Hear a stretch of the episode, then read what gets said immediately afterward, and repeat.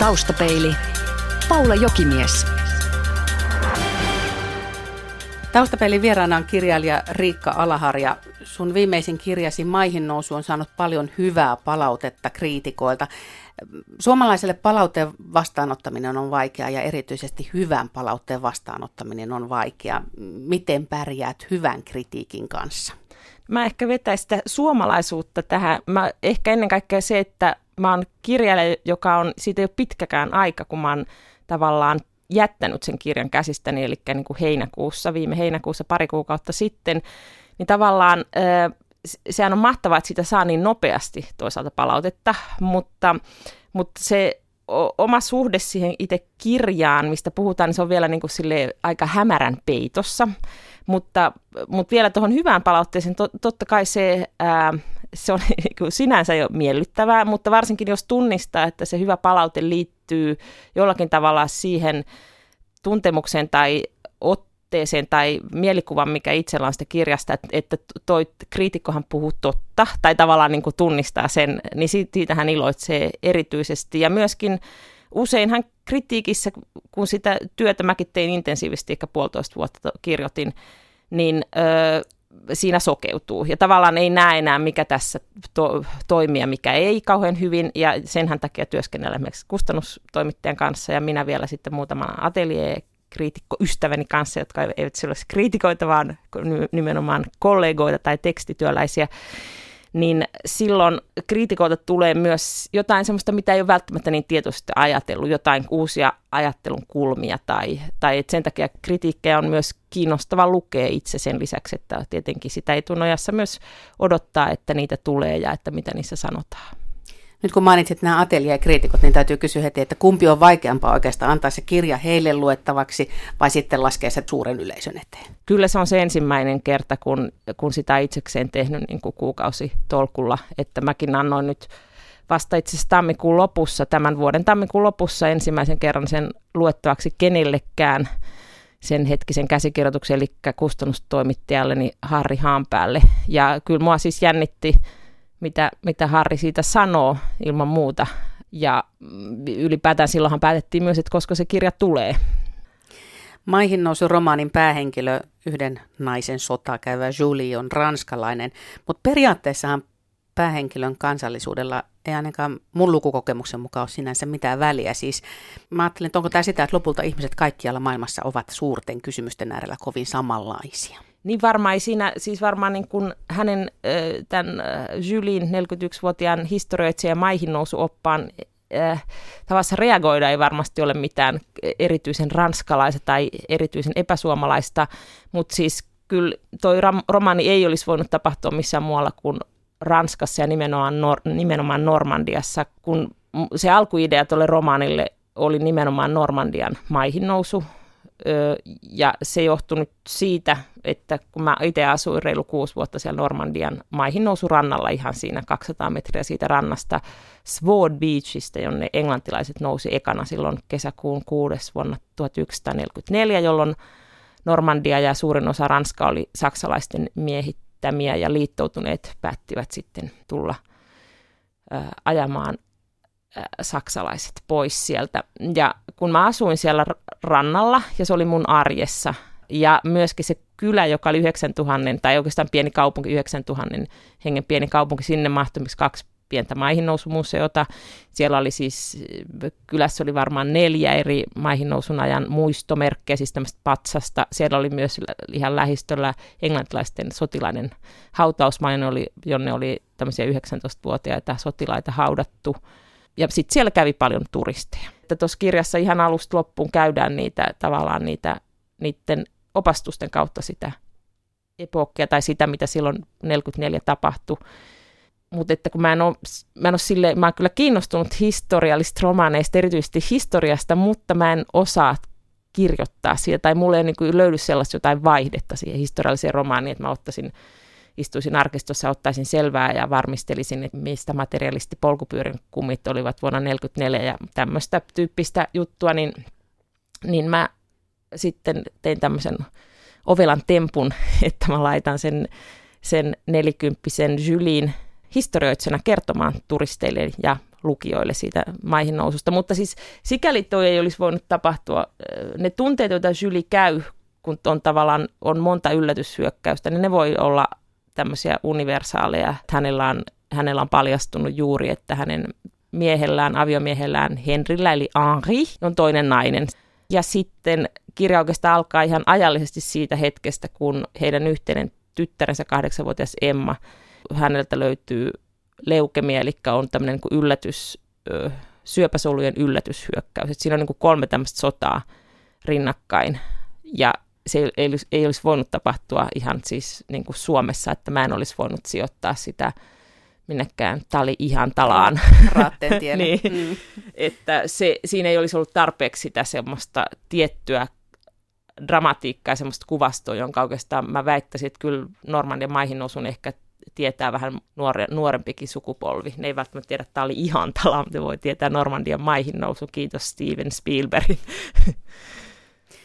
Riikka Ala-Harja, kirjasi on herättänyt myös kiivaan keskustelun kaunokirjallisuuden etiikasta. Kyse on siis siitä, että sisarisi syytti sinun käyttäneen heidän poikansa sairastumista romaanissasi.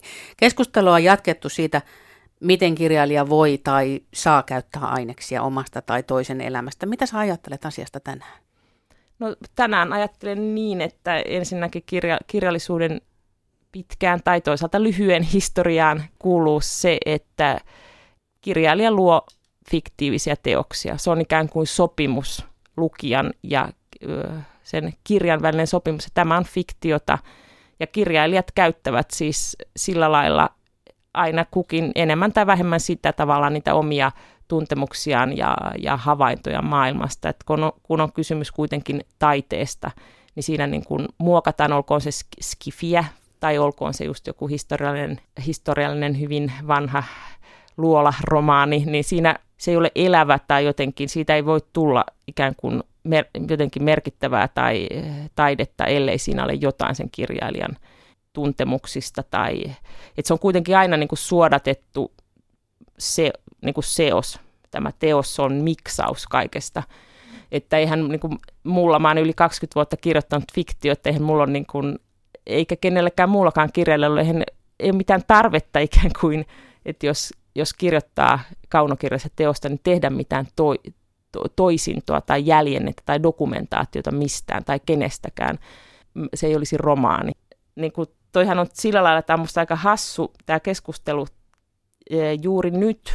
Siis kun toi maihin nousu on kuitenkin perinteinen romaani, jossa on käytetty, niin kuin, että siinä on niin kuin mä oon rakentanut fiktiiviset henkilöt ja tiettyyn asuinympäristöön, että kun kirjallisuudessa tällä hetkellä mulle on ainakin ehkä tällä hetkellä paljon kiinnostavampaa, mulla olisi esimerkiksi keskustella jostain, niin kuin mitenkään runoilijat kirjoittaa, miksi hakukone runoutta tai missä käytetään hirveästi olemassa olevaa materiaalia niin kuin sinällään materiaalina tai jotain niin kuin todellista autofiktiota, jossa esimerkiksi niin kuin norjalainen Knausgård kirjoittaa taistelunisarjaa, jossa taas hän niin kuin, että kun mä luen Knausgårdin taistelunisarjan kirjoja, niin enhän mä niin kuin ajattele, että vaikka hän puhuu niin kuin isästään sillä isän faktisella nimellä tai itsestään hänen faktisella nimellään tai lapsistaan hänen faktisella nimellään, että se olisi 100% Knausgårdin elämästä.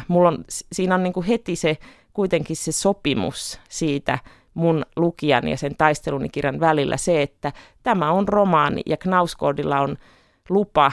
Minä sallin hänen valehdella tai kertoa totta. Minua ei kiinnosta se, mitä niiden perheellä on oikeasti tapahtunut. Että tämmöiset kysymykset on musta niinku oikeasti mulle kiinnostavampia kirjallisuudessa kuin sitten esimerkiksi tämän mun oman maihinnousuromaani, joka on mun näkökulmasta hyvin tavallaan perinteinen. Perinteisesti mä olen sen niin kuin kertonut ja ikään kuin leiponut tai suurustanut sopan siitä.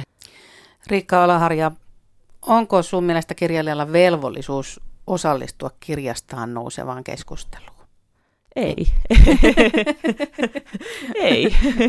Ja siis keskusteluakin voi käydä siis kirjasta tai ulkokirjallisia keskusteluja, tai siis ei kirjailijahan tekee kirjoja, että kyllähän tässä muutama vuosi sitten oli, kun hollantilainen sanomakonsernin joku, en muista hänen titteliä, Jacques Eikensin titteli, joka sanoi, että kirjailijan täytyy ennen kaikkea osallistua kaikkien keskustelun tai kirjan sivuseikat, kun hän twiittaa ja pösöttää, hösöttää niin, ja osallistuu kaikkeen, niin se on loistava, mutta siis kirjailijan päätyy on kirjoittaa kirjoja ja tietenkin osallistua siinä määrin keskusteluun, kun tuntee sen tarpeelliseksi ja myöskin elämähän täynnä valintoja, että voisinhan mä nyt olla kirjoittamassa sitä novellia, mitä mun pitäisi kirjoittaa yhteen antologiaan, mutta mä nyt pöpötän täällä Ylen studiossa, että olen nyt valinnut näin ja kirjoitan sitten huomenna sitä novellia.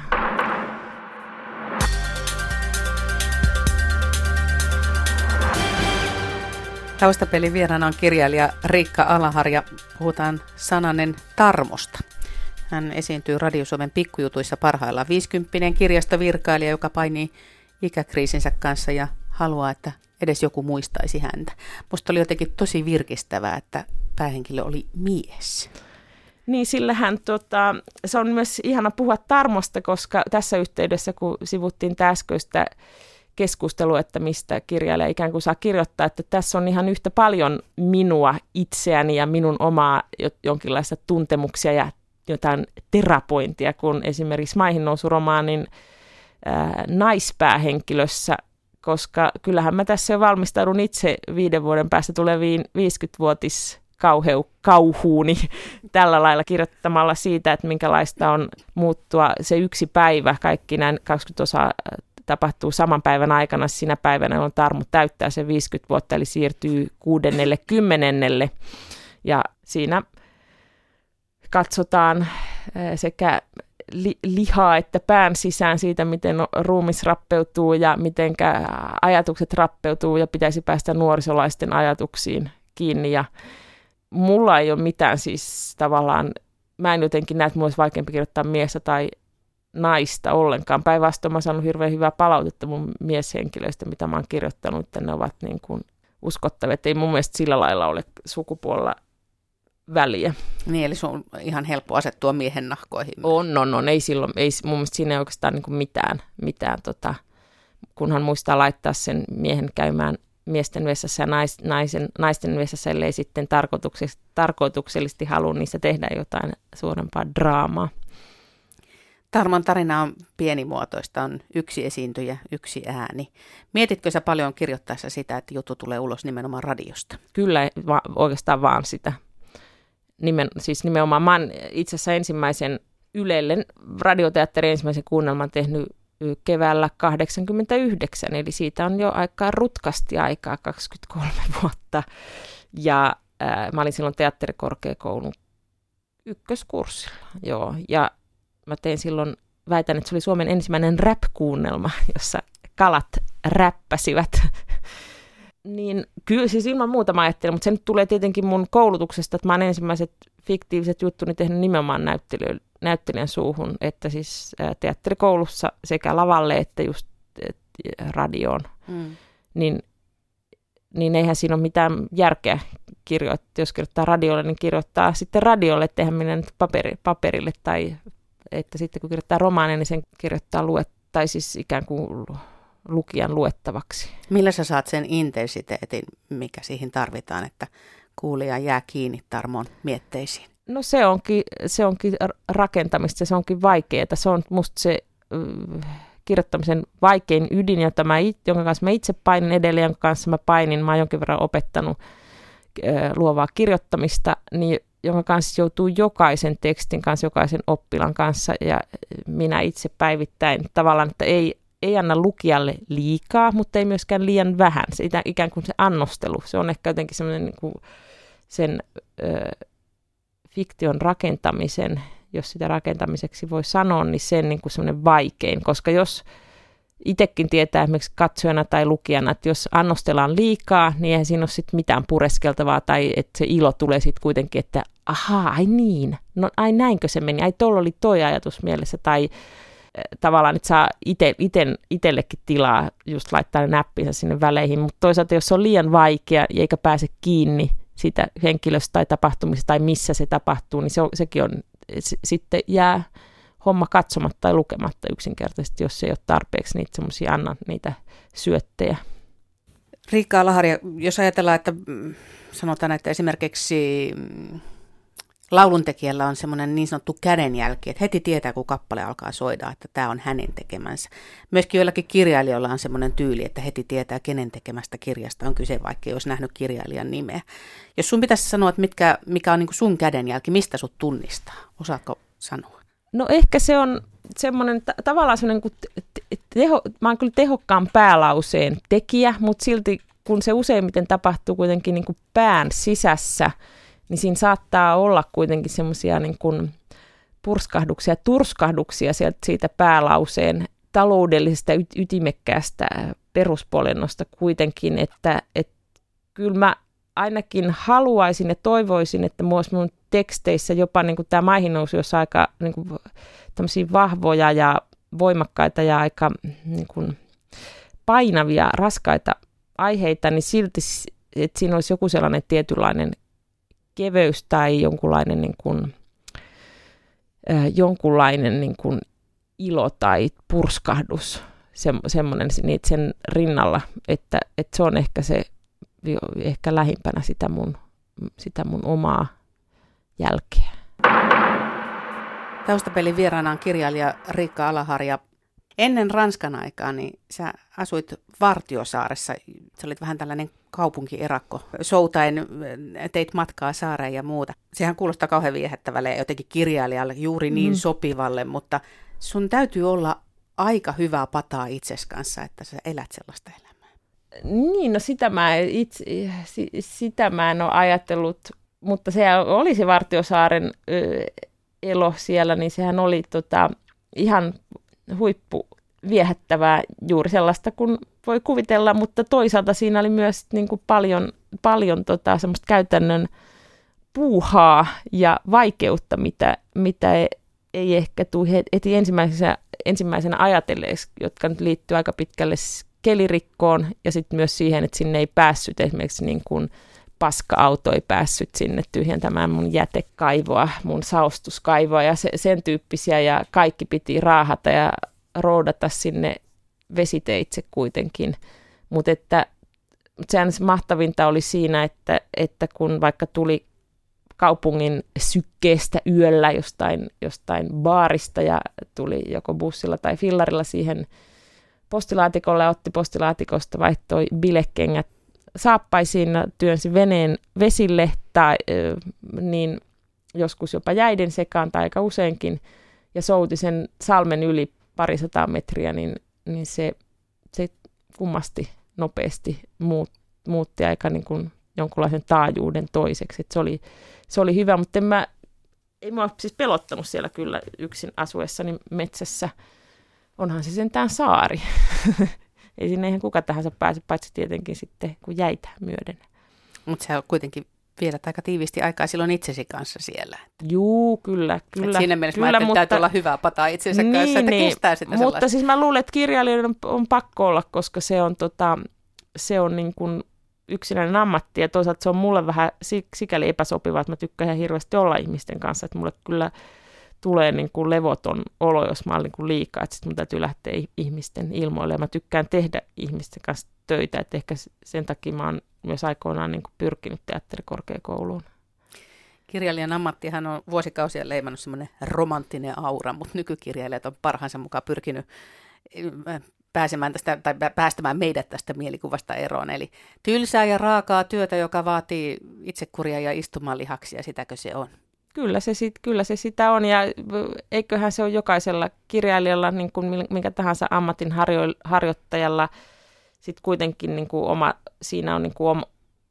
jokainen tekee sitä tavallaan kuitenkin, että mä nyt väitän, että me nyt oltaisiin yhtäkkiä kaikki kirjailijat olivat aikaisemmin rapajuoppoja ja nyt kaikki ovat vain tuurijuoppoja tai juovat vain kustantajan tarjoamaa viiniä kohtuudella ja muuten elävät porvarillista elämää ja kirjoittavat 804, ettei se nyt ihan niinkään ole, tai siis se ei ole silleen niin kuin kiinnostavaa, ja vaan ne ehkä kertoo myöskin osittain kyllä siis yhteiskunnan muuttumisestakin sit pitemmällä, jos oikein syvemmälle mennään.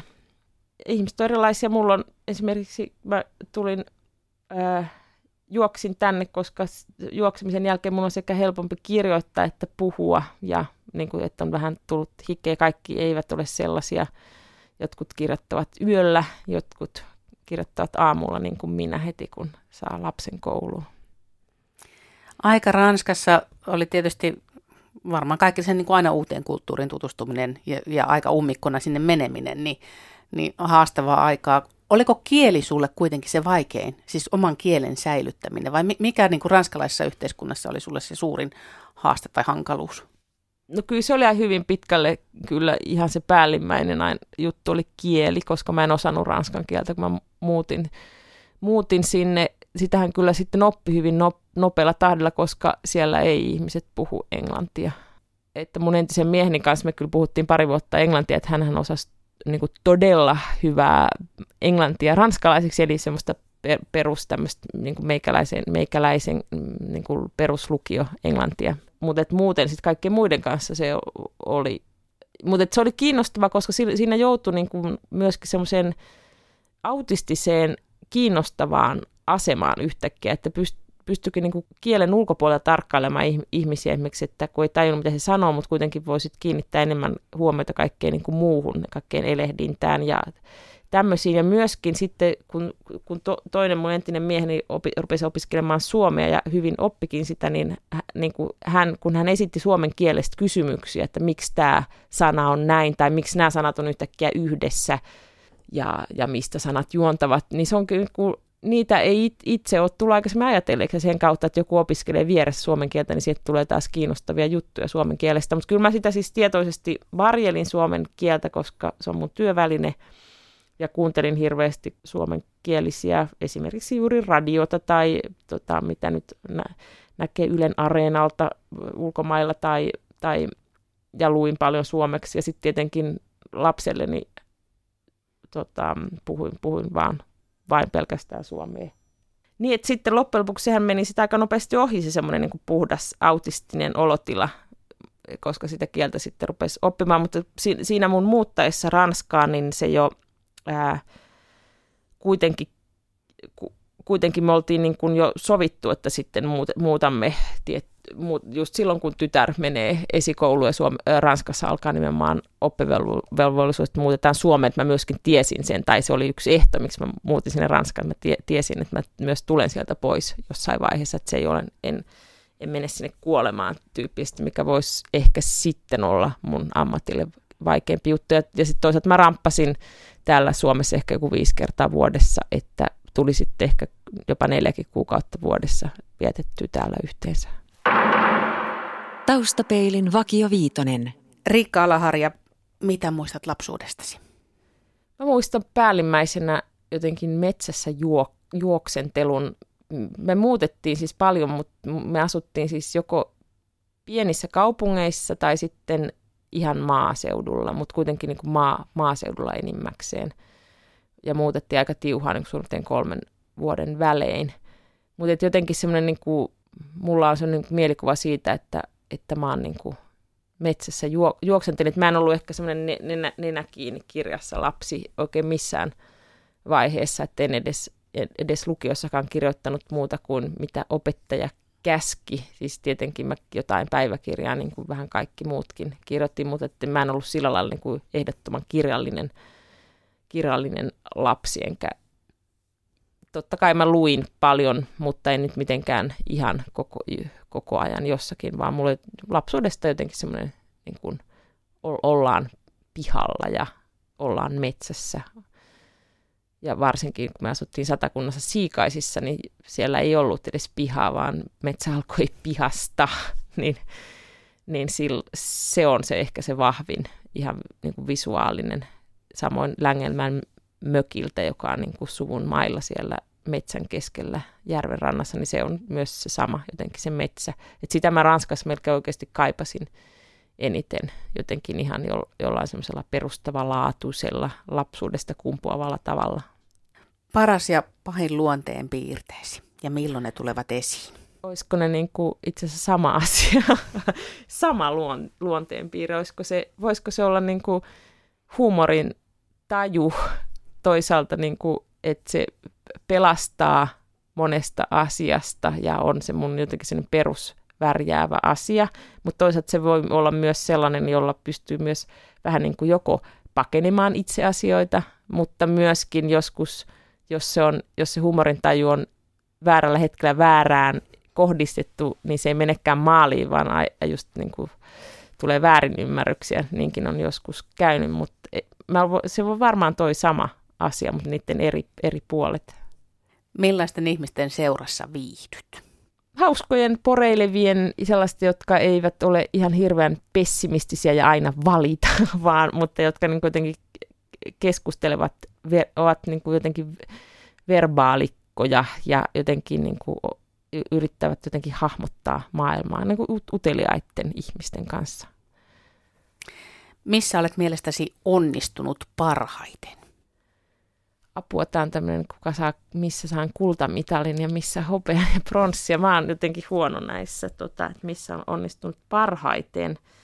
Monessa asiassa varmasti onnistunut, mutta mitenköhän ne panee järjestykseen ja sitten monessa asiassa epäonnistunut, että olisi missä olen epäonnistunut pahiten ja missä parhaiten onnistunut.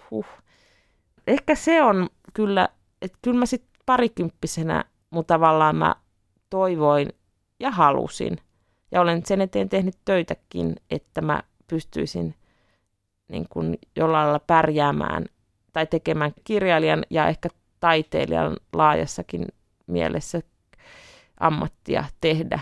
Ja kyllä mä oon siinä ehkä sitten, siitä voin olla niin kuin iloinen, tai mä oon niin kuin ihan jotenkin iloitsen siitä melkein päivittäin, että mulla on tämä niin kuin mahdollisuus, että mä pystyn tekemään tätä työtä. Millainen on toistaiseksi toteutumaton haaveesi?